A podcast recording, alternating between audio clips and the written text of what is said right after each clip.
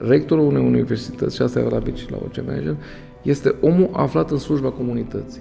Chiar dacă, de fapt, noi venim, inovăm, creăm, aducem, adică oamenii care termină, vin, mă rog, fac invenții, aduc lucruri noi în piață, dar ca sistem noi suntem conservatori. Am început deja cursul de leadership și de cultură organizațională pentru zona de cadre didactice care au funcții de conducere. Atât timp cât avem companii uh, din străine doar, e, nu putem vorbi de o industrie românească. Okay. E o industrie de uh, profesioniști români mm. care lucrează pentru alții. Okay. Uh, asta e o mare problemă. Omul, omul e cel mai important. Omul e cel Resursa umană e cea mai importantă. Okay. Fără ea firma se duce. Hacking Work, un podcast oferit de MedLife și DevNest și produs de Pluria, Școala Spor și Undelucram punct ro. Servus! Bun venit la Hacking Work! Eu sunt Doru Șupeală. Facem acest podcast pentru toți oamenii din România care vor să meargă la serviciu și pentru cei care astăzi merg la scârbiciu și vor să schimbe acest lucru în viața lor. Încercăm să vă aducem uh, oameni interesanți, idei valoroase și povești interesante din care să învățăm cu toții și care să ne ducă spre zona pe care cu toții o dorim, aceea a unei armonii și a unei bucurii de a lucra uh, și de a ne face profesia în mod, uh, în mod pozitiv sau în mod fericit, așa cum ne dorim cu toții. Unul dintre oamenii interesanți pe care de foarte multă vreme vreau să îi aduc în fața voastră este astăzi invitatul meu. Este probabil cel mai cool rector din România. Florin Drăgan, servus Florin! Salut, Doru! Suntem la, suntem la Timișoara, într-un spațiu extraordinar de frumos, în galeriile de art, Art Encounter din complexul I S H O și mă bucur foarte tare să avem ocazia să povestim în, într-unul dintre episoadele la Hacking Work despre educație, despre relația cu mediul antreprenorial, despre modul în care voi la Universitatea Politehnică, una dintre cele mai respectate și performante universități din România, faceți treaba asta. Încă o dată, bun venit, Florin! Bine, te-am găsit și pe cei care se uită la noi. Perfect. Să vă spun câteva lucruri despre Florin Drăgan, de ce îl consider cel mai, sau unde cel mai, probabil cel mai cool rector din România.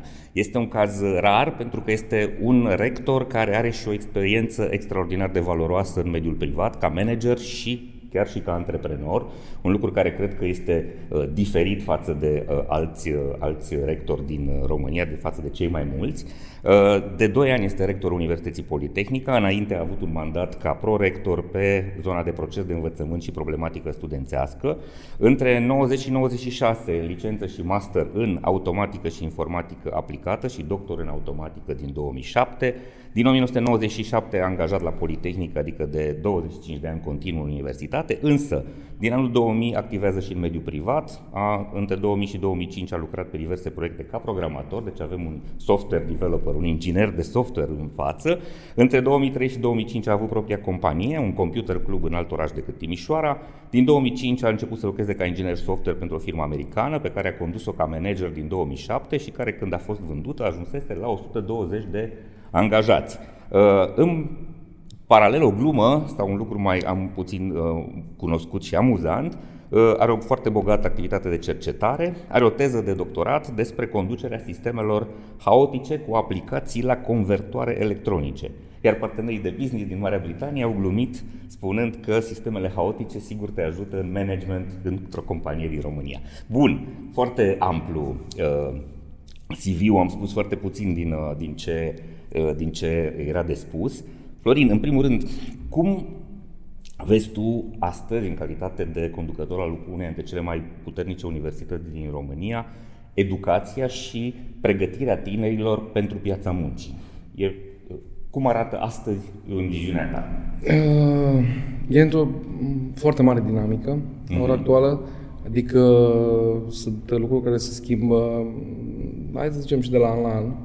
Lucru care în perioada studenției mele, a noastră, să spun așa, nu se întâmplau. Nu existau, nu existau aceste diferențe majore între generații cu cinci ani, mai mari unii decât alții, constatate de cei mai mari, care îmi spun, e o diferență foarte mare în anul întâi față de master, de exemplu. Deci, în anumite abordări. Da, deci nu e așa granularitate. Da, da. Uh-huh. Exemplul meu tipic e cu, cu e-mail-ul, în care uh, la un moment dat, într-o ședință de Consiliul de Administrație, studentul reprezentant, noi am spus că să trimitem e-mailul celor de anul întâi, tipic, să informăm cu privire la începe, după ce au fost admiși, celor care urmează să vină în anul întâi, să informăm cu privire la universitate și el mi-a spus că probabil că atmosfera nu o să citească e-mailul. Și am zis, nu înțeleg, nu și-au dat e-mailul, adică în momentul în care îți declar e-mailul pe uh, fișa de scriere, chiar dacă e online, nu și-au dat e-mailul bun, zice, nu, dar nu cred că folosesc e-mail. Și am zis, da, de ce?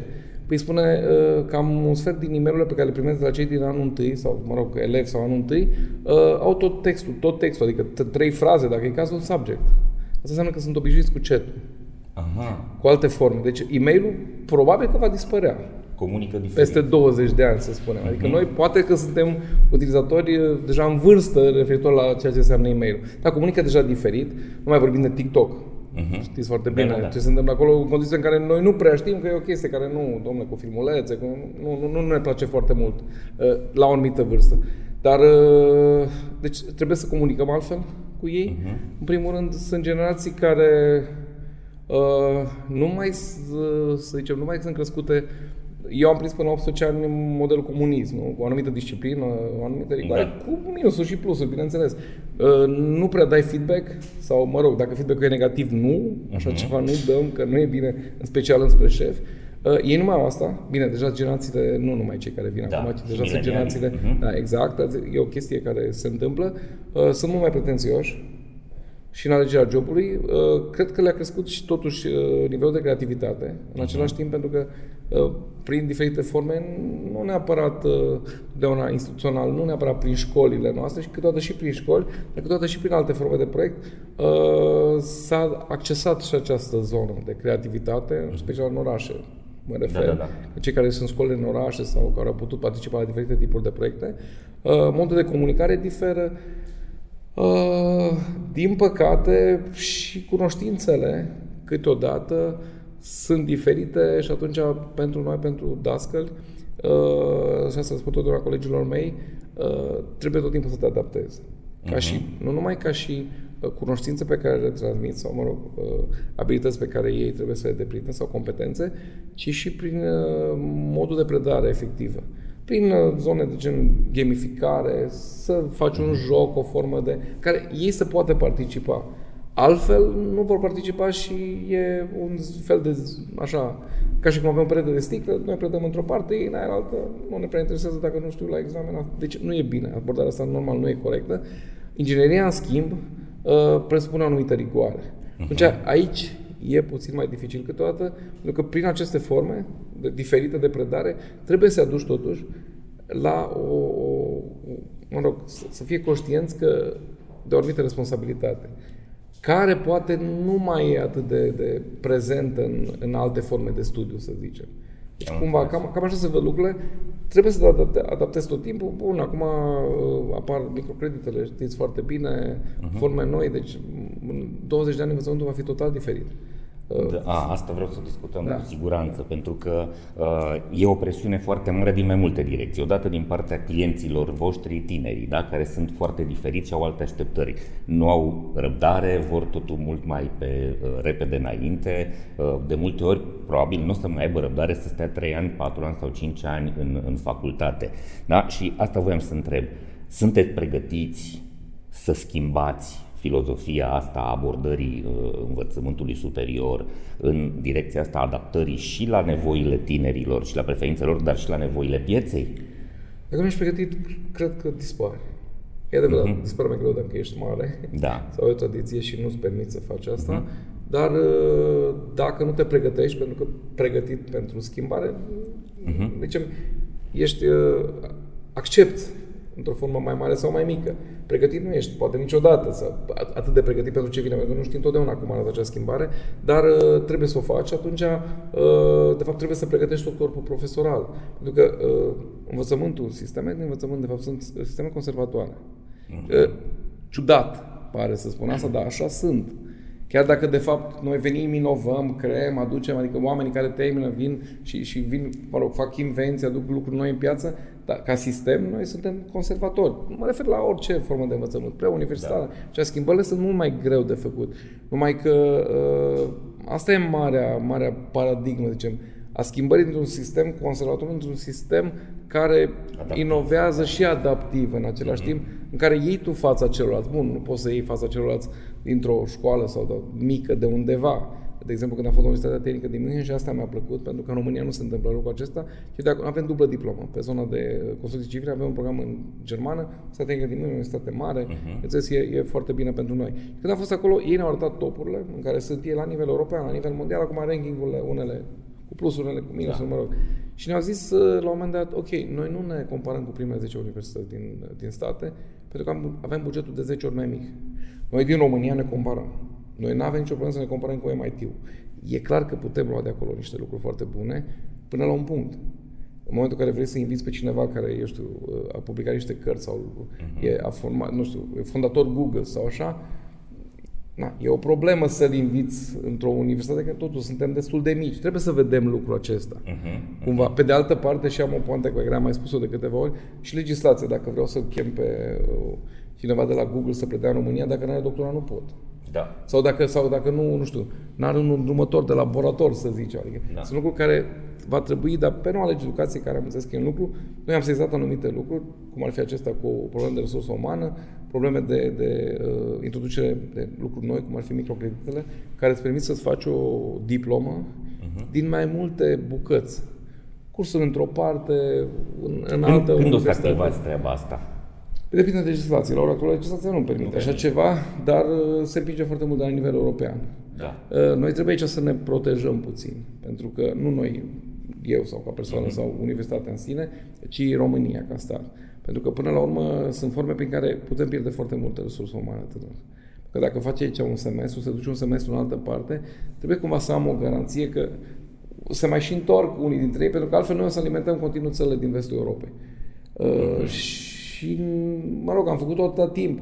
Noi nu avem o politică pe partea de, pe partea de natalitate la nivel național și asta e o mare eroare, pe care continui să spun și nici la ora actuală zona politicului nu accesează așa ceva. Alte okay. țări din jur, nu dau exemplu Ungaria, că e cu, cu bune și cu rele. Dar au făcut asta, după ce au avut cel mai mare spor, eu știu, natural negativ, de prin optzeci și doi. Da. Noi n-am făcut așa. Politica de imigrare, inclusiv pe zona de, de universitar, E des, există ceva, dar e subțire. Adică în momentul în care pui taxă două mii și ceva de euro pentru a-ți veni un student din afara spațiului european, atât timp cât în Germania și în Danemarca nu are nicio taxă, el nu se va aumenta la costul de zi cu zi, că acolo costă, eu știu, da, șapte sute de euro și aici îl costă trei sute de euro sau patru sute. Mm-hmm. Nu se va uita la asta. Ok, deci pregătiți formula asta de microcredite prin care tinerii să-și poată construi singuri curicula, da? Adică să-și aleagă modulele da. De învățare astfel încât... Probabil într-o primă formă, după mine, aș merge pe consorții, adică totuși okay. să fie o formă cu anumit control. Pentru că varianta, varianta finală va fi care el va face chiar într-o companie un semestru, uh-huh. un semestru, adică va lucra un semestru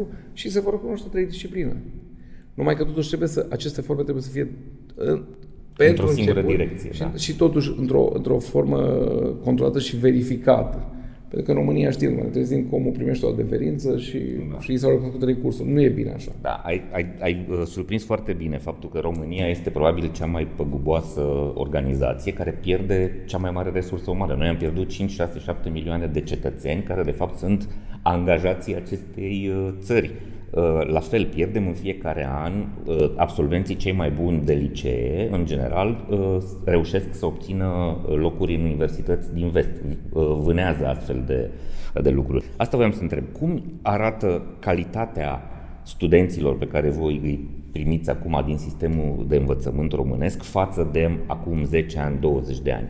Sunt mulți care spun că nivelul de pregătire al lor este mai slab sau este diferit cu siguranță. Da, acum, dacă e să luăm pe cunoștințe de... Noi suntem politehnică, dar pe inginerie, de matematică, fizică, în general, cunoștințele mai slabe, mai mult la fizică, pentru că e o materie care, dintr-o materie care strălucea, să zicem, în anii uh-huh. nouăzeci, când am terminat eu liceu, erau între primele trei materii, să spunem. Ori actual nu mai se mai dă la bacalaureat, mai și pentru inginerie ai nevoie de niște cunoștințe de fizică, pe care le poți deprinde și ulterior, deci că iei baza. Uh-huh. E bine să știi cât mai mult, normal, întotdeauna. Deci, dacă e să luăm așa strict pe cunoștințe și pe ce... Da, dar acum trebuie să ne uităm și la alte lucruri. Uh, forme de divertisment. Și mult, sunt tot, total, e total altceva. Deci, nu știu dacă noi aveam... Uh, Noi doi, să zicem, aveam Facebook și tot ce aveam acum la dispoziție, jocuri, gaming, totul la, la dispoziție, nu știu că eram mai bine pregătiți decât cei de acum. Avem și tineri care sunt, uh, sunt foarte bine pregătiți și uh, principala problemă, uh, după mine, nu e atât pregătirea, pentru că asta o pot compensa, ci uh, o formă românească, dar nu numai românească, da. E visul american puțin balcanizat așa, în care uh, nu prea ne trebuie cu școală ca să facem bani. Și nu vrem să facem bani. Uh-huh. Și atunci uh, astea erau mult mai uh, punctuale, eu știu, în anii nouăzeci, când făceai o speculă sau ceva, da. Erau forme mai ciudate. Acum nu, dar avem persoane de succes care apar la televizor, ghilimele de succes, și care uh, televiziunile cumva chiar le marketează aproape, aș putea spune. Adică să faci un marketing pe zona asta, asta se vinde. Da. Nu poți să impui unei televiziuni ce să facă, numai că cred că asta e... Mă bucur foarte mult când vine un tânăr care, bun, are automat și cunoștințe, care, dintr-o familie care își permite, pentru că există cazul celor care nu-și permite, atunci acolo e ambiția, pentru că el vrea, da. Dar care își permite, dar care vrea să lucreze cât mai mult vrea, adică e obișnuit, nu îi se dă de acasă totul de-a gata, dar e foarte greu, ca părinte. Eu cred că e foarte greu să... să nu pui la dispoziție să aibă orice vrea el, dar cumva educați că trebuie să facă ei. Atunci, dacă sunt conștienți de treaba asta, că majoritatea cazurilor pe care le văd la televizor sunt forme de noroc, da. Da? Sau dacă, con- da, context, adică pe da, care îl au, îl au unu la doi la sută exact. Și în general nu ești cazul ăla, da. Dacă înțeleg asta și că de fapt printr-un efort și prin... Eu am o teorie pentru, le spun tinerilor și se uită așa ciudat la mine, când îi chem la un doctorat sau... Le spun, dom'le, eu vreau să îți maximizezi, cum să zic, șansele tale de a ajunge ceva... De a atinge succesul așa cum ți-l dorești. De a face tu ceva deosebit. Okay. Te uiți ce rămâne după tine. El la vârsta de douăzeci de ani nu... nu înțelege zic, asta, te vei gândi la șaizeci de ani și te vei uita și nu a rămas mare lucru. Atunci nu va fi ok și atunci ca să te pregătesc pentru o formă de fericire la o vârstă înaintată, zic, trebuie să înțelegi lucrurile astea. Cam asta, adică încerc, dom'le, poți mai mult. La fotbal aveam, că joc fotbal la portar, bineînțeles, da. Greutatea mea e mai greu. Le spun, le spuneam că toată vedeam că jucători tineri, colegi, bineînțeles, sau, sau studenți, nu mai puteau să fugă și aveam o replică care se distrau după, după meci la o bere. Le ziceam, dom'le, vreau să fugi din ambiție. Adică să te târăști acolo pe teren. Bă, dăm totul dacă se poate. Asta aș vrea să văd la ei. La unii se mai vede. Problema e că totuși acele valori, în ghilimele, o pătrunzi destul de mult. Adică nu prea trebuie să facem multe lucruri ca să primim. Da, și ni se cuvine. E un lucru periculos. E un lucru periculos. Bun. Hacking Work vă este oferit de MedLife, furnizorul național de sănătate al României. Ca angajator al mii de oameni și furnizor de sănătate pentru aproape opt sute de mii de angajați, cel mai mare sistem medical privat din România știe că putem să ne facem bine doar căutând împreună soluții la probleme, având grijă de noi și de colegii noștri. Astfel, construim organizații sănătoase și un mâine mai bun decât astăzi. Împreună facem România bine. Hacking Work este un proiect susținut de compania de software DevNest. Cu toții am crescut cu întrebarea ce vrei să te faci când o să fii mare. La DevNest, răspunsul este orice, pentru că exact asta este DevNest, un loc plin de oportunități, construit transparent, având oamenii în centrul tuturor acțiunilor și proiectelor. Un cuib în care cresc sănătos oameni, cariere și proiecte tehnologice. DevNest înseamnă dezvoltare. Construim oportunități, creștem o comunitate. Am observat aici la voi la Timișoara faptul că aveți o relație extrem de puternică și apropiată cu mediul de afaceri, în special cu organizațiile astea foarte mari din zona de inginerie. Aici, în zona asta, Timișoara-Arad, sunt foarte multe companii multinaționale din zona de automotive și electronică care recrutează studenții pe care voi îi pregătiți chiar din anii de facultate și știu că faceți un lucru extrem de valoros în sensul că personalizați foarte mult pregătirea studenților astfel încât ei să corespundă ca cerințe și așteptări exact cu, cu nevoile acestor organizații. Întrebarea mea este cât de mult valorează un astfel de model și cât e, care sunt riscurile pentru tineri, pentru un astfel de model. Nu cumva sunt ei captive în unui sistem și ulterior le este greu să-și găsească și alte direcții? Acum, foarte pe scurt istoric, e o tradiție a Politehnicii. Da. În momentul în care s-a înființat universitatea în urmă cu mai bine de o sută de ani, ea a fost deja deosebit faptul că orașul acesta a, a luptat timp de vreo paisprezece ani pentru a avea, dar n-au renunțat, o universitate tehnică. Asta și-au dorit de la început, e vorba de industria din oraș, mm-hmm. companii, pentru că era al doilea oraș atât în Ungaria, în perioada când, până, până în optsprezece, și după aceea și România ca mărime era la, acea, la acele timpuri. Uh, au vrut o universitate tehnică. Niciodată nu zic, mai hai să facem una generalistă. Cum erau peste tot, în Estul Europei, prima dată a apărut peste tot, uh, au apărut universitățile generaliste, da. Normal. E nu, aici s-a dorit o universitate tehnică. Și asta a fost prima universitate. La bugetul universității, la primul buget al universității, o treime îl asigurau companiile din zonă. Deci e ceva de genul, domnule, cam ei ne-au făcut. Și asta e de peste o sută de ani. Da, da, de peste o sută de ani. Asta s-a menținut chiar și în perioada comunistă, când, mă rog, nu mai era proprietate privată, dar contactul acesta puternic, adică inginerii de aici aveau, sau cadre didactice ingineri, aveau proiecte de cercetare nu numai la strict aici, în regiune, pe lucra, nu știu, barajul de nu știu unde se, se baza. Adică, acum, de exemplu, am întâlniri cu foști absolvenți care zice, domnule, păi noi am făcut în Moldova, nu știu unde, sau la fabrica aia, am avut un inginer deosebit. Adică sunt lucruri care s-au menținut și în baza acestei tradiții. După nouăzeci, Timișoara s-a și deschis, poate cel mai rapid, adică a zice că cel mai rapid din, din România, și prin poziționare și prin un alt sistem de, de gândire. Avem și, eu știu, eu am comparat, făcut o comparație Timișoara-Arad, dar ea se poate face și față de Cluj cu privire la acest lucru. Componența etnică. Timișoara a fost singurul oraș, adică din câte știu eu, din România la nivelul acesta de mărime, care a avut o, o populație, numărul cel mai mare de, de etnici erau germani. Mm-hmm. Nu români sau maghiari. Bătălia n-a fost între români sau maghiari. A fost germani, care nu s-au bătut cu nimeni. Da.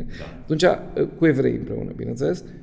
Români și maghiari erau actori împreună, adică colaborau. Atunci, aici n-au fost probleme etnice și din cauza aceasta, dar în timp, schimbările... Eu m-am uitat față de Arad, pentru că Arad era populație română și maghiară. Bine, era, existau și acolo germani. Aici existau și mai mulți sârbi.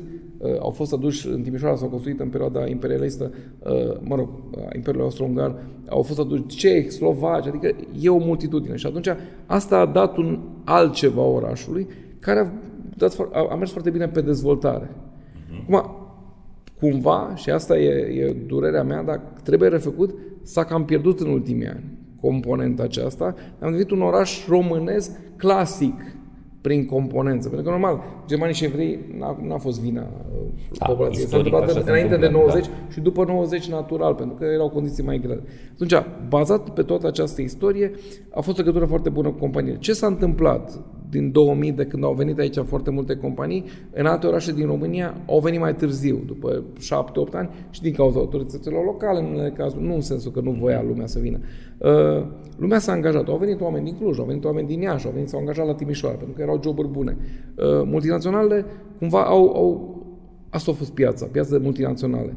Uh, dar n-am mai putut, spre deosebire de alte orașe, am pățit și eu asta, la un moment dat când lucram ca programator, m-am gândit, în paralel cu ce făceam la școală, pe mai puține ore, bineînțeles, uh, mi-am pus problema la un moment dat, a trebuit să plec, iar dacă îmi place aici, mă simțeam foarte bine, pentru că o să rămân blocat în job și nu o să mai fac, pentru că era școala, era jobul în paralel și, mă rog, după doisprezece ore, mai citeau o carte, mai uh, ieșea la un film, adică nu mai fac altceva. Și atunci zic, dacă nu plec, să încerc să fac ceva pe cont propriu, Uh, o să rămân blocat în sistemul acesta, care, da, îți aducea o bunăstare, da. Dar nu neapărat ceea ce voiam.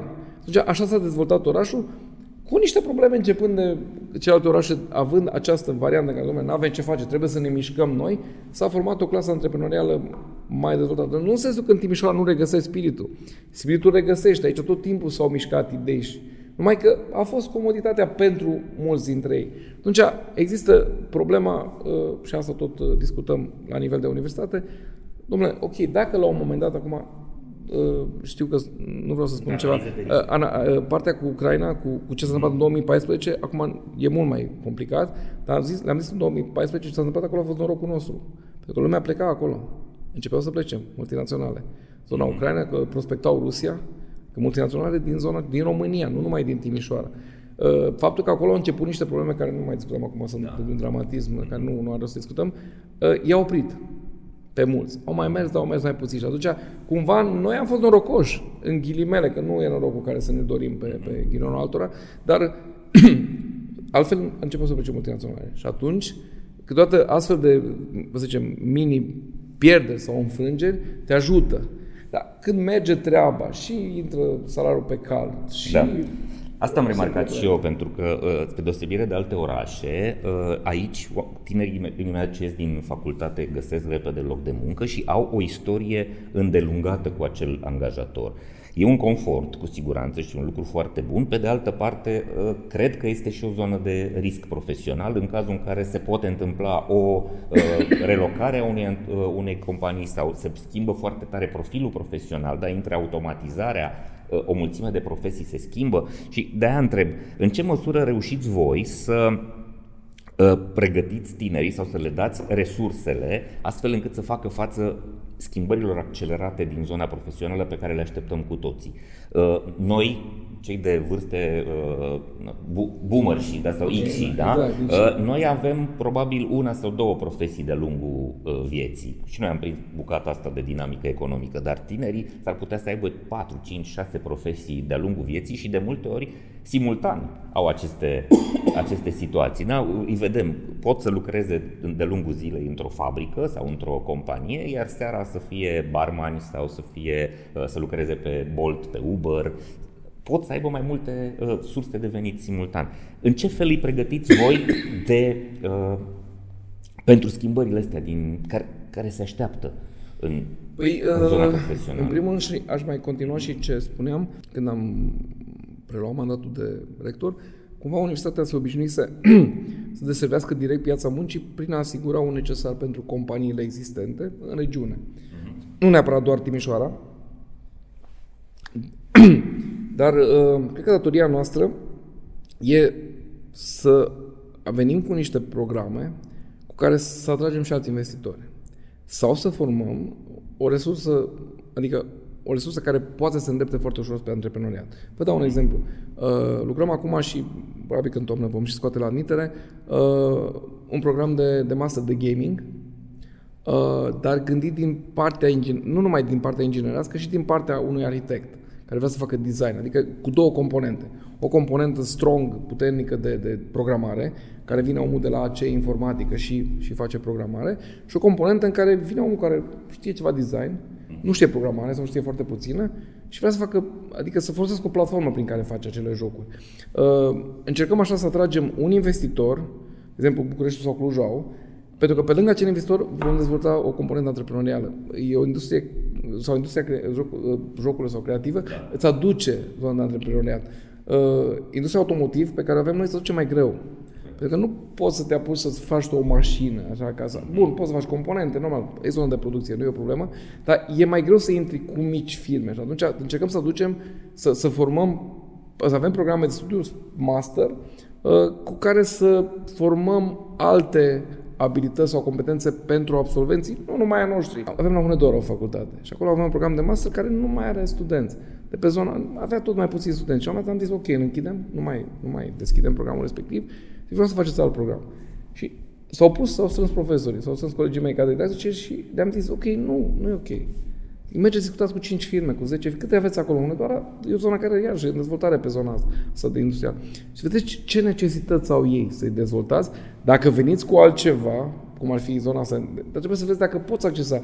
Poți să vină în Hunedoara, câte firme poți să faci de jocuri? Nu prea poți să faci. Deci, adică, dacă vrei să fii cu o idee nouă, atunci, ok, vino, dar cu ceva ce poți face. Adică, astea sunt lucruri, dar nu mai pornim de la ideea că noi așa că facem programele de studiu. Dom'le, eu știu să fac asta, tu știi să faci asta, ok, păi gata, avem un semestru. Da, îi dăm, îi dăm o denumire, că pe zona de electro, nu? Facem un program de electro care zicem frumos. Nu se mai vinde așa. Că studentul, n-are, în, în România, aici e altă problemă, studiile de master sunt cam confuze. De master ai nevoie de, dacă te duci la doctorat, dacă te duci la doctorat, nu te prea ajută. Pe la stat, cred că mai e un avantaj, dar nu e ok, că noi formăm în special pentru privat zona de inginerie. Atunci, dacă nu le faci atractive din punct de vedere a ceea ce se face și, bun, păi nu știu asta. Ok, trebuie să înveți. Dar știm asta că se întâmplă. Și atunci cumva lucrurile am, am încercat să schimbăm paradigma asta. Bun, nu le-am schimbat integral, dar s-au făcut schimbări importante. Am avut un episod cu o tânără de șaptesprezece ani care a analizat strict experiența ei până în liceu. Da? Și a spus, școala nu ne învață antreprenoriat și trebuie să avem cunoștințele astea, să înțelegem, să ne descurcăm, să ne construim un buget, să uh, știm cum să gândim un produs, un serviciu, o afacere. Uh, eu mă bucur să aud că voi vă gândiți în zona asta, dar cred încă că este foarte puțin față de așteptările uh, lor. Sunt două, cel puțin două zone pe care eu cred că uh, sistemul de învățământ trebuie să înceapă să performeze. În zona asta de cunoștințe de antreprenoriat și în zona de cunoștințe de leadership, de management uh, al, al oamenilor, pentru că vedem în lume și nu numai în, în România problema asta a calității conducătorilor, de la nivelurile de uh, conducători de echipă, departamente, până la conducători de organizații. Este foarte, uh, foarte multă lipsă de uh, empatie, de uh, capacitate de a comunica cu oamenii, de a înțelege, de a asculta, de a cere feedback și treaba asta cumva uh, ar trebui reparată încă din zona de, de studii. Ce faceți voi în, în, în direcția asta? Da, noi am început, iarăși, cred că suntem prima universitate care am făcut asta, adică cel puțin cel cu care am discutat din zona, din zona privată. Uh-huh. Ne-a spus că n-a făcut niciodată la universitate în România și e, e o persoană care face la multe companii. Am început deja cursul de leadership și de cultură organizațională pentru zona de cadre didactice care au funcții de conducere. Okay. Mă refer integral decanate, director de departament parțial și pe zona administrativă, oameni din rectorat care conduc diverse direcții, tocmai pentru că în momentul în care am mai făcut și partea de managementul conflictelor, acum vrem să facem pe, pentru zona de decanate, de exemplu, și prorector, rector, chiar eu, eu am participat la acel program, bineînțeles, chiar dacă mai făcusem înainte în Anglia, vrem să facem și de public speaking, pentru că sunt lucruri de care avem nevoie. Persoana care a făcut și care e, e foarte bine pregătită, v-am zis, face la multe corporații, nu numai în Timișoara, cred că în regiune, a fost foarte plăcut surprins de ce a văzut și de deschiderea oamenilor. Oamenii iarăși au fost, au venit colegi care mi-au spus, dar niciodată nu s-a făcut asta. Pentru că e ceva diferit. Nu s-a făcut un curs la care participăm și învățăm, nu știu, cum se face bugetul, zicem, pe zona de finanțe sau așa, care sunt niște chestiuni tehnice, normal. Adică cursul de, astfel de cursuri de formare se fac, dar e o altfel de formare. Mi-a zis cineva, nu o să-ți fie frică că oamenii învățând asta, la un moment dat, nu, dar nu, e ok dacă mă concurează și câștig alții. E bine pentru universitate. Sigur, competiție. Că se pare normal. Bună. Ei, cunoștințele astea se vor duce uh, și spre studenți. Zona studenților, și le-am spus asta și colegii, în unele cazuri s-a mișcat mai bine decât uh, pe zona de leadership, decât uh, corpul profesoral. Pentru că ei și-au făcut niște cursuri, poate nu la nivelul la care le-am făcut noi acum. Că astea n-au, au costat anul, dar au făcut niște cursuri cu niște traineri voluntari, să zicem, mai tineri, poate, mai din, din organizații O N G-uri, dar au făcut astfel de cursuri și m-am trezit la un moment dat cu o facultate care le zic, nu se poate, discut mai ok cu studenții pe zona asta.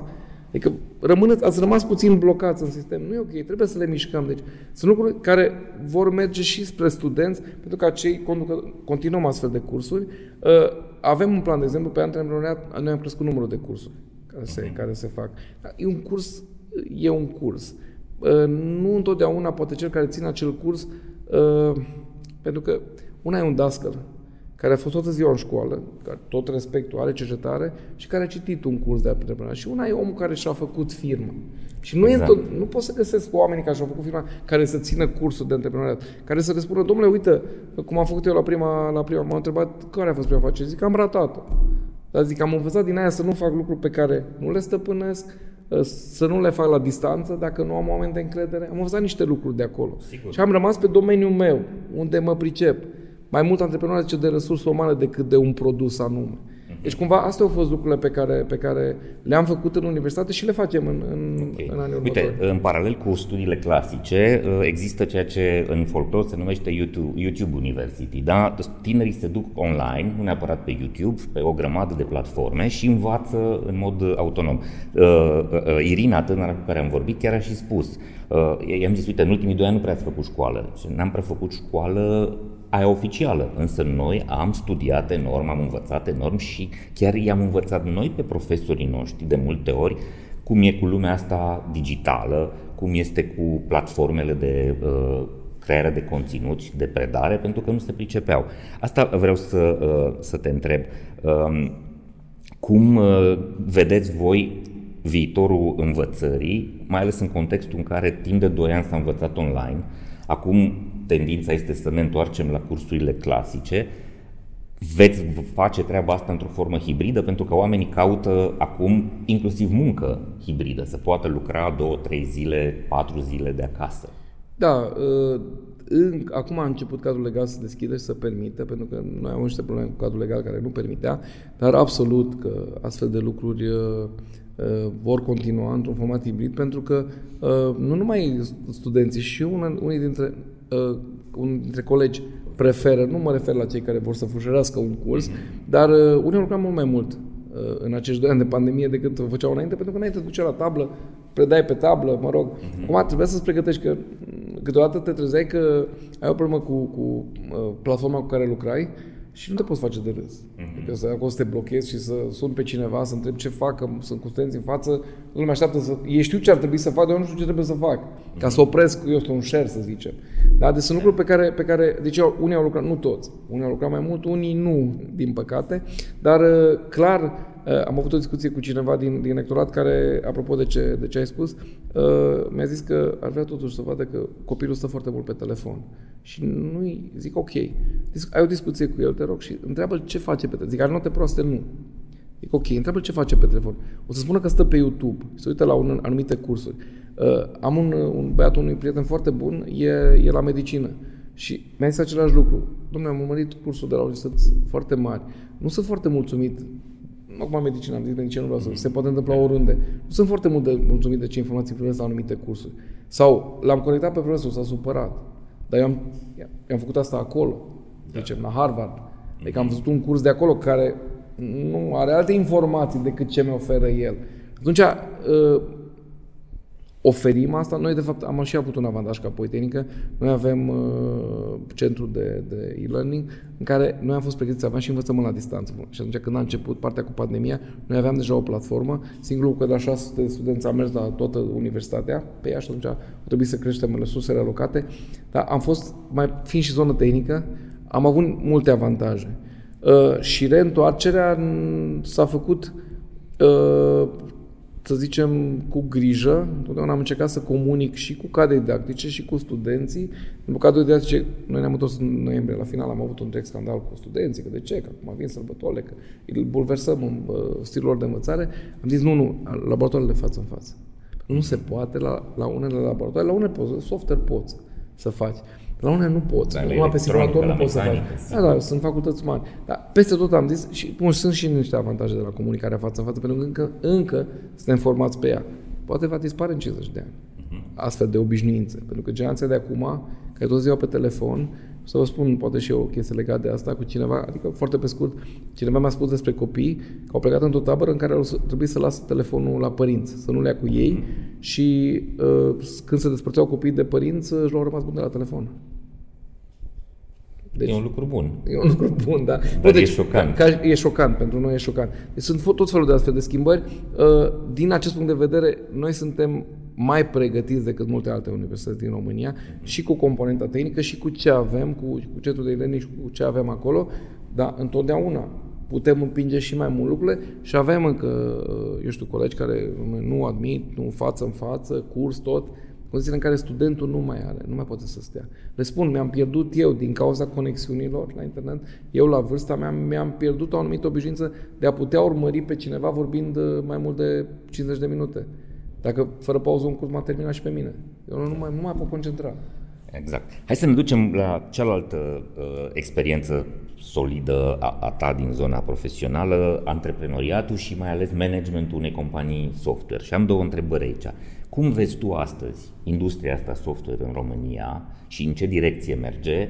Și doi la mână, ce ai învățat în calitate de manager a unei organizații cu o sută douăzeci de oameni la un moment dat? Puțin am, am avut un noroc, în sensul că formând-o eu de la început, acum e interesant că experimentez lucruri diferite. Oamenii au fost aleși, am, avut, am putut să aleg foarte mulți care, care erau în școală și care și-au terminat cursurile și au venit la companie și atunci cumva am avut avantajul respectului față de cadrul didactic. Da. Care a rămas la un moment dat. Cineva când a plecat din companie, o discuție cu el și am zis, mă, ok, nu ești mulțumit? Și mi-a zis, nu, am o problemă personală. Zice, cum aș putea să fiu nemulțumit când am lucrat cu profesori aici? Pentru că, bineînțeles, colegii mei, oamenii de bază, erau tot cadre didactice, mm-hmm. adică predau în universitate, pentru că voi ne explicați tot timpul. Nu ne conduceți la genul fă aia. Și dacă greșesc când spui... Pentru că noi avem obișnuința pedagogică. Adică am venit cu, în firmă cu niște lucruri din școală, din zona de, de, să zicem, de pedagogie. Eram, cel, eram până a venit un prieten de-a meu bun din liceu, în firmă, eram cel mai bătrân din firmă. Când a venit el la primul chef de Crăciun, le-am zis, gata, nu mai sunt cel mai bătrân, uitați-l, el e, i-am dat și un premiu. Un prieten foarte... Deci a fost o firmă specială, a fost, pentru că da, componenta fir... asta de învățare da. Era foarte valoare. Când a venit la universitate, aici ai preluat un aparat și de stat, nu? Și un aparat cu toate problemele lui, cu micile conflicte, cu orgolii. Cu... Care e cea mai mare lecție pe care ai luat-o din antreprenoriat? Că omul, omul, omul e cel mai important. Omul e cel mai important. Resursa umană e cea mai importantă. Okay. Fără ea firma se duce. Nu, banii nu. Adică doar cu bani nu se poți face. Asta e părerea mea întotdeauna. Bun, poți pe moment. Pentru că îți iei, îți iei niște mercenari, o armată pe care îi plătești foarte scump, dar face atunci, doar dacă tu ești extraordinar de inteligent și produsul pe care îl faci tu revoluționează și se vinde pe bani mulți. Atunci poți să faci asta. Altfel, resursa umană, cred că în momentul în care conduceam firma, raportul preț-calitate nu sunt genul care să mă arunc cu repi și cred că a fost cel mai bun din, din regiune. Okay. Pe, pe Cum vezi industria software din România astăzi și în ce direcții merge? Într-o direcție bună, cum să spun eu, e rătăcită sau are, are focus și e pragmatică? E greu de spus. Sunt zone pozitive, în sensul că au început să avem companii, puține totuși, românești. E foarte, asta, atâta timp cât avem companii uh, din străine doar, e, nu putem vorbi de o industrie românească. Okay. E o industrie de uh, profesioniști români mm. care lucrează pentru alții. Okay. Uh, asta e o mare problemă și sunt prea puține companii românești, chiar dacă încep să fie și sunt, sunt anumite companii care rezistă, unele dintre ele rezistă și greu pentru că e concurența multinațională. Deci, deocamdată nu e ce aș vrea să fie, mm-hmm. dar nu înseamnă că nu sunt semne că antreprenorul românesc începe să, să pușuie spre a avea, spre a avea mari companii. Sunt exemplele clasice, nu are rost să le repet acum, listate pe bursă în state, deci e altă, altă, deci e altă categorie. E bine să începem să avem mai multe companii din aceste alte categorii românești. Că ele la un moment dat să cumpere companii din străinătate. Genul companii române sunt cumpărate, nu cumpără. Deci asta e. Adică există, dar nu la nivelul la care eu cred că pe zona de software și poate că aberez aici, dar cred că este asta, suntem o, un popor care avem abilități deosebite. Și asta se vede în număr de, de oameni care trebuie, îi văz, vezi pe copii, poate că nu suntem, sigur nu suntem foarte buni pe organizare. Aici, mă rog, noi în partea asta, Banat și Transilvania, avem influențele eu, date de, de disciplină imperiu, da, e o disciplină. Uh-huh. Și asta e o mare problemă a noastră, dar pe zona de creație, el, la un moment dat, zicea un istoric, zicea că poporul român e un popor creativ. După punct, zicea, poate prea creativ. Aha, mi-a plăcut asta.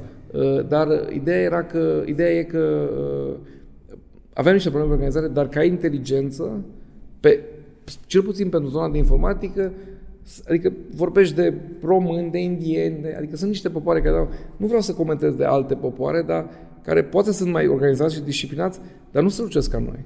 Uh-huh.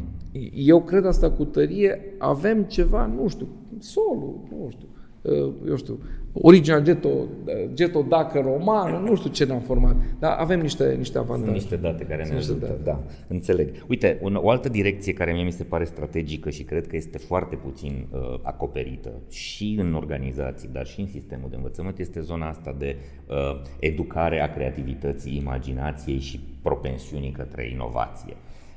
Este foarte puțin, suntem foarte săraci în zona asta și asta se leagă cumva și cu antreprenoriatul, nu? Ca să intri într-o zonă imaginativă, creativă, trebuie să-ți asumi niște riscuri, trebuie să ieși dintr-o zonă de confort, să explorezi și să te obișnuiești cu ideea de rateu. Pentru că din o sută de uh, lucruri care nu merg, vei ajunge la o uh, soluție care merge, sau poate o mie de lucruri, da? Este exemplul lui Dyson, care a avut două mii și ceva de patente, sau mă rog, de încercări eșuate până când a reușit să facă un patent bun la un aspirator. Da? În ce fel crezi tu că se poate dezvolta zona asta? Cum, cum se poate face din învățământ, din universitate, dar și din mediul antreprenorial, activarea acestei arii care este extrem de promițătoare, creativitate, inovație, mai ales în zona tehnologică?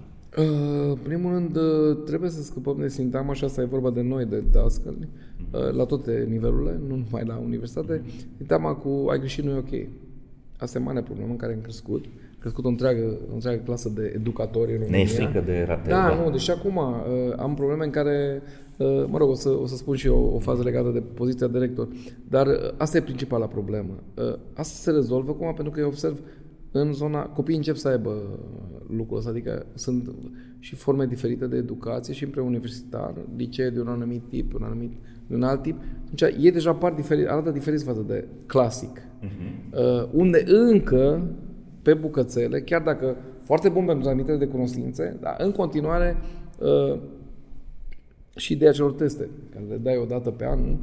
Dar lucrurile se schimbă. În preuniversitar am văzut că sunt niște idei interesante acum cu care se vine, model poate scandinav, poate, poate vest-european, dar care mai adaptate la ce, ce vine. Uh-huh. Și asta e foarte bine. Deci o primă problemă o văd la noi, la zona didactică, în care e bine să greșești pentru că înveți. Asta nu transmitem. Nu, dom'le, mai este în inginerie. Inginerie e foarte complicat. Da, e adevărat, dacă ai greșit un pod, nu e bine. Cu siguranță. Numai că greșește la aici în laborator de cinci ori. Nu mă deranjează, dar să văd că ai învățat din greșeala. Asta, asta e lucrul important pe care trebuie să ți-l, să ți-l transmit. Dar se face mai greu, pentru că, mai ales în zona de inginerie, e foarte greu să-i spui omului, nu e rău să greșești. Nu te lasă câteodată inima, pentru că zici, dom'le, nu poți să-i zici că el va ieși și dacă face... Nu, nu poți să-l obișnuiești. Adică e o punte foarte mică între cele două lucruri. Dom'le, poți greși ca să înveți, dar ok, pe de altă parte, ai grijă când greșești. Da. Acum, nu mai fac toți poduri, sau mă rog, numai că sunt mai puțin, dar adică faptul că datoria trebuie totuși făcută la un anumit nivel pe zona noastră.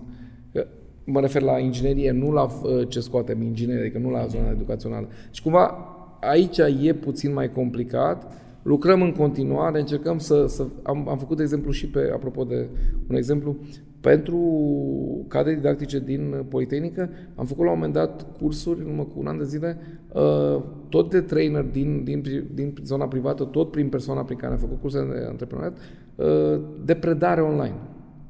Nu, me- nu, nu, nu instrumente, ci de pedagogie pentru predare online. Pentru că noi, mai ales universitățile, noi știm, noi am experiență de douăzeci și cinci de ani de școală, adică nu vii tu să-mi spui mie cum să fac. Dar s-au înscris foarte mulți, a fost o înscriere voluntară, s-au înscris treizeci la sută, majoritatea tineri. Pentru că au, înseamnă că au vrut să vadă, mai ales că venea un trainer din privat, adică altceva, Au vrut să înțeleagă, de fapt, au vrut să înțeleagă, dom'le, cum să-l țin pe omul ăla cincizeci de minute în ecran? Că se plictisește dacă eu îi povestesc. La un moment dat, așa s-a și născut, cineva mi-a zis, dom'le, din zona privată, fiul meu participă la un curs, profesorul e foarte bine pregătit, e un tip extraordinar. Da, se plictisește, ăsta micul se pierde, după douăzeci de minute nu mai, nu mai poate fi atent, că el îi povestește. Mm-hmm. Și îi povestește și dă și detalii tehnice și l-a pierdut. Da. Dacă îl face să participe, să îi dea o să pauză, să creeze interacțiunea, da. Atunci, așa s-a și născut, am zis, trebuie să facem niște cursuri, hai să vedem cine vrea. Deci, cumva, lucrurile astea se pot schimba, dar principala problemă uh, e cumva... Să ne împăcăm cu ideea de, de eșec. Nu, să, să ne împăcăm cu ideea, ok, ai greșit, da. Ce ai învățat din asta? Exact. Asta e important. Nu că ai greșit și stăm și plângem că ai, că ai greșit. Ce e important? Să ne împăcăm cu ideea de a greși și să uh, înțelegem că din greșeli învățăm, da. Și să mai înțelegem în principiu, nu... Uh, următoarea greșeală să nu fie aceeași. Da, da, da, abs- nu, absolut, absolut. Adică asta, asta le și spun în momentul uh-huh. studenților când vorbesc cu ei, zic, ok, pot să vă zic toate greșelile mele, dar asta, exact asta le spun, da, zic, ce mă deranjează cel mai tare e când vă zic, na, am reușit să o repet pe asta. E rar, trebuie să fie foarte rar, pentru că înseamnă că n-am da, înțeles evoluat, ceva. Nu te-ai mișcat din locul ăla. Exact, exact. Uh-huh. Ok. Ai condus uh, o companie I T, uh, conduci o universitate, o structură uriașă. Care este cea mai importantă lecție de leadership care crezi că poate fi transmisă și altora? Sau principiu, sau idee de a conduce oamenii? O idee care, care în România e valabilă. Am fost acum chiar la zilele unei facultăți și acolo decanul, mă întâlnesc și de ne înțelegem bine, nu e nicio problemă. Când m-a prezentat a zis, uh, erau studenți în sală și erau câțiva invitați, foști absolvenți și a zis, uh, e domnul rector și, mă rog, într-o formă de a spune ceva, a zis, domnul rector e cel mai mare de aici, din universitate, el este peste toți, peste director, peste toți. Bine, el a încercat să admită cumva studenților poziția, să înțeleagă, poziția, să înțeleagă da. Ei poziția, uh-huh. că erau anul întâi, anul doi. Deci am zis, m-am ridicat, am zis ok, am început cu o poantă, am zis, mă, fizic sunt destul de mare, din păcate pentru mine, dar nu asta e ideea și am zis, nu, nu, haideți să vă spun. Deci vis-a-vis de ce a spus colegul meu pe care îl respect și îl apreciez, zic, voi trebuie să înțelegeți lucrul acesta. Rectorul unei universități, și asta e valabil și la orice manager, este omul aflat în slujba comunității. Dacă vedeți așa lucrurile, atunci veți înțelege când veți... veți ajunge voi în companii, veți încercați că voi sunteți acolo, pe poziția de top, tocmai pentru a facilita tuturor și le-am spus, rolul meu aici este să facilităm împreună cu colegii mei vouă să ajungeți ce vă doriți să ajungeți, în acord cu capacitățile voastre.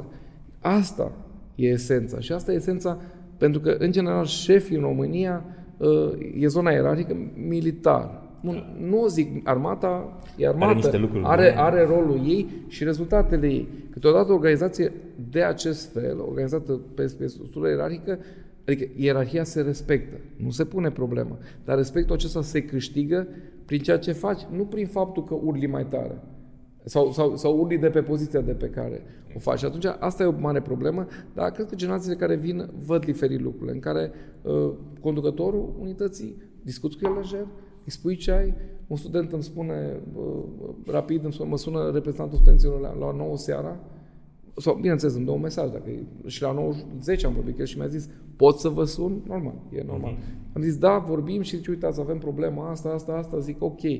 Sau profesorul respectiv face, ok, vorbesc dimineață cu el. Discutăm, bineînțeles, trebuie și cu profesorul discutat, vedeți că avem să explici pe altă contextul, mai ales dacă e o problemă pe care nu o înțelege. Adică sunt lucruri pe care trebuie să le rezolvi. Pentru că, din păcate, România e o organizație bazată pe lideri. Adică, scuze, nu România. Organizația în România se bazează foarte mult pe lideri. Cultura organizațională, câteodată, e o cultură de, pe care o dă liderul.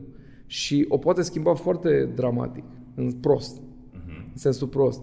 Uh, nu avem culturile din vest, adică organizațiile din vest care au o putere în care nu prea poți să schimbi. Și asta am zis că îmi și doresc. Am zis, domnule, eu îmi doresc ca după mandat sau două mandate maxim la Politehnică, uh, am și zis să limitez puterile rectorului. La ora actuală, rectorul, da, e valabil la orice manager, poate în România, cu respectarea legii, buget și alte lucruri financiare, poate să facă am orice vrea. Uh-huh. Cu niște limite, bineînțeles. Adică, în momentul, pentru că lumea ascultă. Și nu e normal. Conducătorul nu poate face orice vrea și trebuie să explice, dacă e cazul, tot ce face. Pentru că trebuie să aibă o logică în spate. Asta e ce cred eu. Și asta e important. Am înțeles. Ca să sintetizez și mi se pare foarte valoros, crezi că un conducător, un lider, nu trebuie să stăpânească, ci să servească. Da, asta total, e ideea. Adică să fie cel care îi ajută pe ceilalți, nu cel care îi și te duci acolo le pentru, ordonă. Te duci acolo pentru că vrei să faci niște lucruri în acea organizație, nu mm-hmm. pentru... Bun, o, un avantaj financiar, dar nu te duci pentru ăla sau nu te duci pentru nu știu ce poziție, pentru putere, avea, nu știu da. unde, pentru putere. E o putere care e o glumă de multe ori. Ai putere ca premier, ai, ai putere ca, eu știu, general de armată sau... Dar într-o organizație de stat în România, scuză, nu ai o... Adică trebuie să fii conștient de puterea aceea pe care ai, care poate ajuta doar. Asta înseamnă. Organizațiile performante sunt înainte de toate organizații sănătoase, iar asta înseamnă angajați sănătoși, fizic, psihic și emoțional. Abonamentele de sănătate au devenit în ultimii ani cel mai dorit beneficiu non-salarial solicitat de către angajați. Cu abonamentele de sănătate MedLife pentru companii și I M M-uri, angajații primesc sănătate, speranță și încredere, având acces la un întreg ecosistem care cuprinde spitale, clinici, hiperclinici, laboratoare, farmacii și cabinete dentare, unde mii de medici, asistente și infirmieri sunt acolo la dispoziția lor. MedLife înseamnă sănătate și pentru oameni și pentru organizații. Împreună facem România bine. DevNest este compania de software care a reușit să crească mare exact așa cum a visat. Mai mult decât clienți, mai mult decât un birou, mai mult decât niște proiecte digitale. În jurul pasiunii pentru software, DevNest a construit o comunitate în care se întâlnesc oameni, idei și know-how digital. DevNest înseamnă dezvoltare. Construim oportunități, creștem o comunitate. Florin, obișnuim ca fiecare invitat să aducă o carte și să recomande cartea asta și uh, ai adus și tu o carte. Zi-ne despre ea. Da, am adus o carte care cred că e foarte bună pentru cei tineri, pentru toată lumea, nu numai pentru cei tineri, dar e bine să o citești la douăzeci de ani. Eu n-am putut să o citesc că nu apăruse. Daniel Kahneman, Gândire rapidă, gândire lentă sau Thinking Fast and Slow, uh-huh. în care de fapt sunt prezentate, e prezentat modul de funcționare a minții umane, cu foarte multe exemple date de, adică e o carte documentată de zona psihologică, chiar dacă el e laureat de premiul Nobel pe economie, de câte știu, dar e un tip foarte inteligent, mi s-a părut, mi se pare, și care de fapt ne spune modul în care gândim, adică avem o formă de reacție rapidă, sistemul unu, îi spune el, da? În care reacționăm foarte rapid, mai mult instinctual la ceea ce se întâmplă, și sistemul acela de gândire care când faci o problemă de matematică, de un calcul sau așa, pe care îl pui în funcțiune, care spune că și ochii se transformă și totul, și pe care îl folosim mult mai rar, doar când avem de luat decizii mai, mai complicate. Suntem, aici e foarte interesant, greșeala majoră pe care o facem, și asta se întâmplă poate zilnic, luăm decizia pe gândire rapidă și câteodată cu gândirea lentă ne chinuim a naibii să o justificăm pe cea rapidă care e greșită. Și nu ne iese. Asta e interesant, dar cumva îmi place ca oamenii să înțeleagă de ce au anumite reacții, că ele se datorează foarte mult emoțiilor, să spunem, și că, mai ales în administrație, da? E vorba de, nu numai de administrație, trebuie să iei decizii corecte, bazate pe gândirea lentă, mai mult de asta trebuie să faci rapid. Ok. Te-am rugat să te gândești la o temă inedită, la un subiect despre care se vorbește mai puțin și care crezi că este important sau e valoros pentru cei care ne urmăresc. Uh, da, asta mi-a scăpat. Ah, ok, să recunosc. Așa, mă, mă hai să încercăm o, da. să improvizăm repede, da. nu știu. Un lucru care crezi că este uh, valoros și poate să... În România sau... sau unde vrei, general. Oriunde. Uh, păi... Așa foarte, foarte rapid, existența noastră e valoroasă, modul în care facem lucrurile, modul în care dăm un, un sens, acum sunt mai filozof puțin așa, nu m-am mai gândit la subiect, că dăm un sens lucrului de zi cu zi pe care îl facem, care nu mă gândesc neapărat la fericire, e o formă ciudată, adică e, e un ambalaj puțin, în care, în care mă rog, modul în care fluxul vieții în care se petrece și, și pe, care, pe care eu cred că e foarte important să avem, dincolo de acest ritmic, această dinamicitate a vieții, să avem momente de răgaz în care să putem să gândim mai profund. Am legat puțin și de partea de gândire lentă, la ceea ce facem și la ceea ce, ce, ce rămâne după noi. Okay. Nu știu dacă asta e ceea să ce... căutăm sens în, să ceea, căutăm ce sens în ceea ce facem. Da, uh-huh. da. Chiar dacă poate câteodată nu avem, adică, sau nu întotdeauna avem un sens, dar poate câteodată mai târziu o să-l găsim. Mi s-a întâmplat să-mi explic lucruri pe care le-am făcut în urmă cu zece ani. Ulterior, am dat o explicație mult mai bună decât o dădeam atunci. Ok. O persoană care te inspiră? Uh, nu știu, sunt foarte, a zice, m-au influențat. Uh-huh. Sunt de mult uh, scriitori. Sunt fan Dostoievski în primul rând, dar nu își zice că mă inspiră acum. Dostoievski are niște cărți profunde. Ce m-a transformat o, o trecere de la o formă de adolescență la maturitate? Albert Camus, de exemplu, care mi-a plăcut foarte mult. Îmi place foarte mult Marquez. Adică zona de scriitor, să spunem, sau mă poate inspira în clipele în care am timp să fac asta, eu știu, un, un Oscar Peterson sau un, un pianist, să zicem, un jazzman în general, sunt foarte mare fan de jazz. Zona, venim spre zona de cultură, de, de artă, cred că asta, asta ne dă sensul acela de care vorbeam și ne dă niște momente deosebite, deosebite, dincolo de anumite realizări pe care le avem și de care suntem foarte mulțumiți, normal, adică avem și momentele acelea. Ok. O lecție recentă, ce ai învățat recent, mai abrupt sau mai uh, uh, prietenos? Nu știu, uh, învăț în fiecare zi uh-huh. ceva de la cei din jur, de la colegii mei și sau mă influențează, învăț lucruri de la ei. Uh, acum am plinit de anul acesta cincizeci de ani, uh-huh. am învățat că, adică am început să învăț că, că viața e destul de scurtă. Poate că ar fi o lecție, nu știu, adică mi-am făcut o rememorare, am avut o prezentare, cred că ți-am spus înainte, în fața colegilor, așa, o prezentare scurtă și puțin amuzantă, ceea ce însemn eu, i-am și zis prezentări respective de Cojin Ceapa, mă rog, inspirat de romanul lui Günter Grass, dar fără legăturile cu de acolo, uh, și cumva asta a fost poate o, o, o lecție rapidă. Anii trec foarte repede, au trecut doi ani de zile de când eram rector și bun, și cu contextul pandemic, efectiv, parcă s-au evaporat. Hai să zicem că asta ar fi cea mai recentă. Mulțumesc tare mult. E ceva ce ai fi vrut să te întreb și nu te-am întrebat sau vrei să dai un mesaj celor care se uită la noi? Uh, un mesaj de încredere. Eu sunt un tip optimist. Acum, în condițiile astea din jur, uh-huh. unde și după contextul acesta pandemic, am citit la un moment dat că și uh, pot să revin anumite lucruri la un moment dat și pe zona respectivă, mă rog. Uh, un mesaj de încredere. Eu sunt foarte optimist în, în noi, că putem să ieșim din astfel de situații și că putem duce lucrurile mai departe fără probleme. Deocamdată nu suntem în, în, în, cu niște probleme din acestea pe care, dar sunt în jurul nostru și ne afectează totuși existența de zi cu zi. Aș zice o, o încredere și un, un optimism în, în, în noi ca oameni și în noi ca români. Florin, mulțumesc tare mult pentru discuția de astăzi. Proiectul Hacking Work este realizat de Pluria, Undelucram punct ro și Școala Spor. Pluria este o platformă digitală de spații flexibile pentru echipe hibride.